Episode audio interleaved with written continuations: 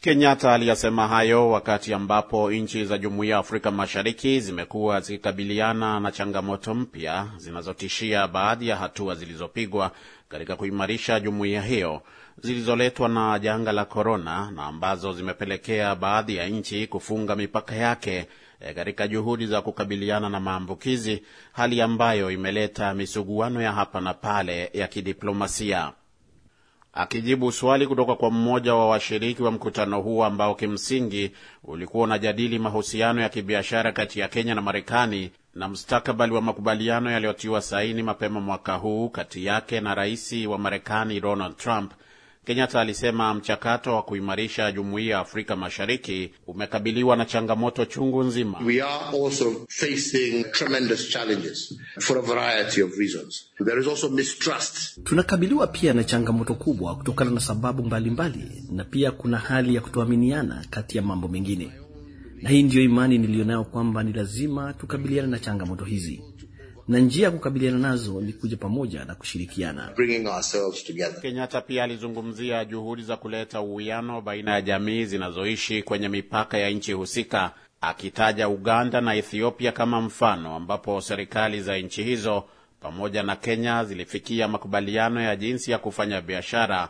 kwa raia wa pande zote kwenye mipaka hiyo. Lakini licha ya taarifa za kidiplomasia zinazotolewa na viongozi mara kwa mara kuhusu hali ilivyo, wachambuzi wamekuwa wakitilia shaka kama baadhi ya viongozi wa kanda ya Afrika Mashariki wana imani ya dhati na ushirikiano huo, licha ya mikakati ambayo imeendelea kupigiwa upatu na baadhi yao, mchakato ambao umekuwa ukiendelea kwa miongo kadhaa tangu kuvunjika kwa jumuiya ya zamani ya Afrika Mashariki mnamo mwaka wa 1976. You know, the mistakes that occurred in the 70s and the 60s and that led to the dissolution of the old East African community. Makosa yaliyotokea miaka ya sabini na ya sitini yaliyopelekea kuvunjika kwa jumuiya ya zamani ya Afrika Mashariki bado yapo na hali ya kutoaminiana bado ipo kwa kiasi fulani.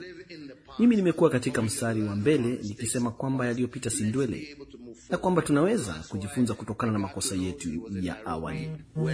Jumuiya ya Afrika Mashariki ni muundo wa kisiasa unaounganisha nchi sita za kanda ya maziwa makuu zikiwa ni Burundi, Kenya, Rwanda, Sudani Kusini, Tanzania na Uganda. Mkataba wa kuanzishwa kwa jumuiya hiyo ulitiwa saini tarehe 30 mwezi Novemba mwaka 1999 na kuanza kutumika rasmi tarehe 7 mwezi Julai mwaka 2000 baada ya nchi washirika kuuridhia, lakini mengi ya maazimio bado hayajatimia kama anavyoeleza Stagomena Tax ambaye ni katibu katika wizara ya Afrika Mashariki wa serikali ya Tanzania. Kenya na Uganda walianzisha bodi ya sarafu moja na baadaye Tanzania ilijiunga katika bodi hiyo hapo mwaka 1922. Wakati wa mkutano huo wa jana, Rais Kenyatta pia alisisitiza kwamba hana nia ya kuendelea kuwa rais wa Kenya baada ya muhula wake wa pili kuisha, akisema kwamba Wakenya wanataka katiba inayompatia kila rais miula miwili ya miaka mitano iheshimiwe.